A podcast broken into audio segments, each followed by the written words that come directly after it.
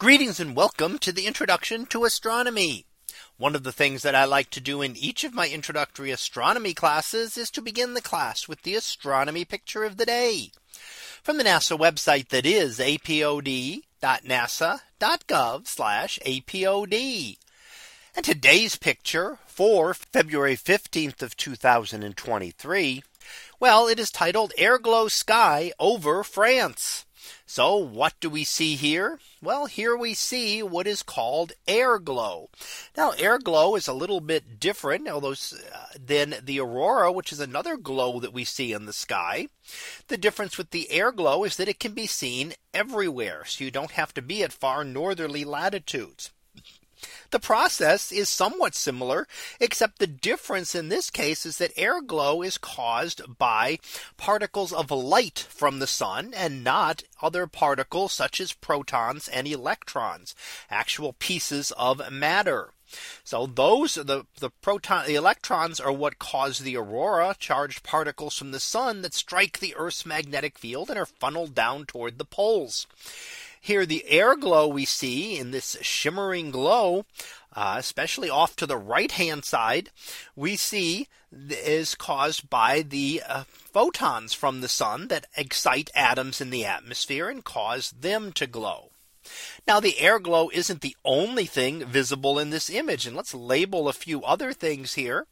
And we see working from the air glow on the right, we see down down below and just over the horizon, the Andromeda galaxy, the most distant object that can be seen with the naked eye at about two and a half million light years away.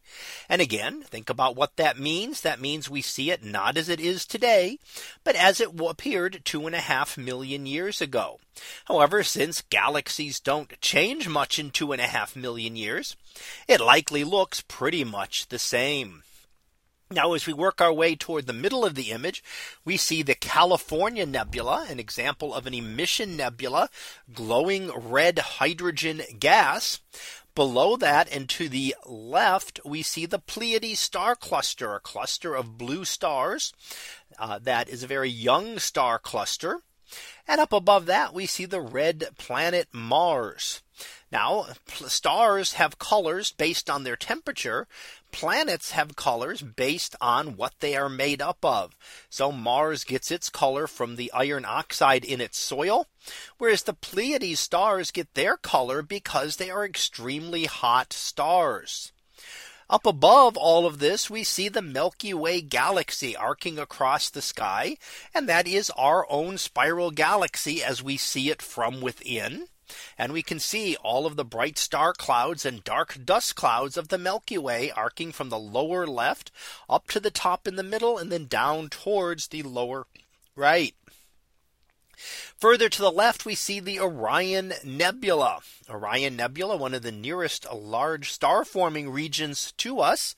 And we can see a lot of the glow, the red glow in the area, not just the nebula itself, but also the glow in surrounding areas, part of the Orion star forming region which are also emission nebulae and glowing with that red glow associated with the hydrogen gas.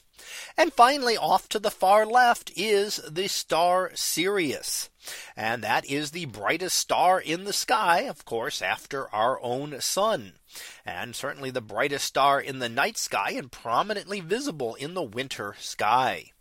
So here we get to see all of this over the Chateau de Los of in France.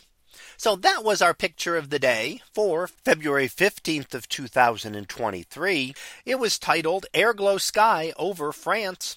We'll be back again tomorrow for the next picture previewed to be heart and soul. So we'll see what that is about tomorrow. And until then, have a great day, everyone. And I will see you in class.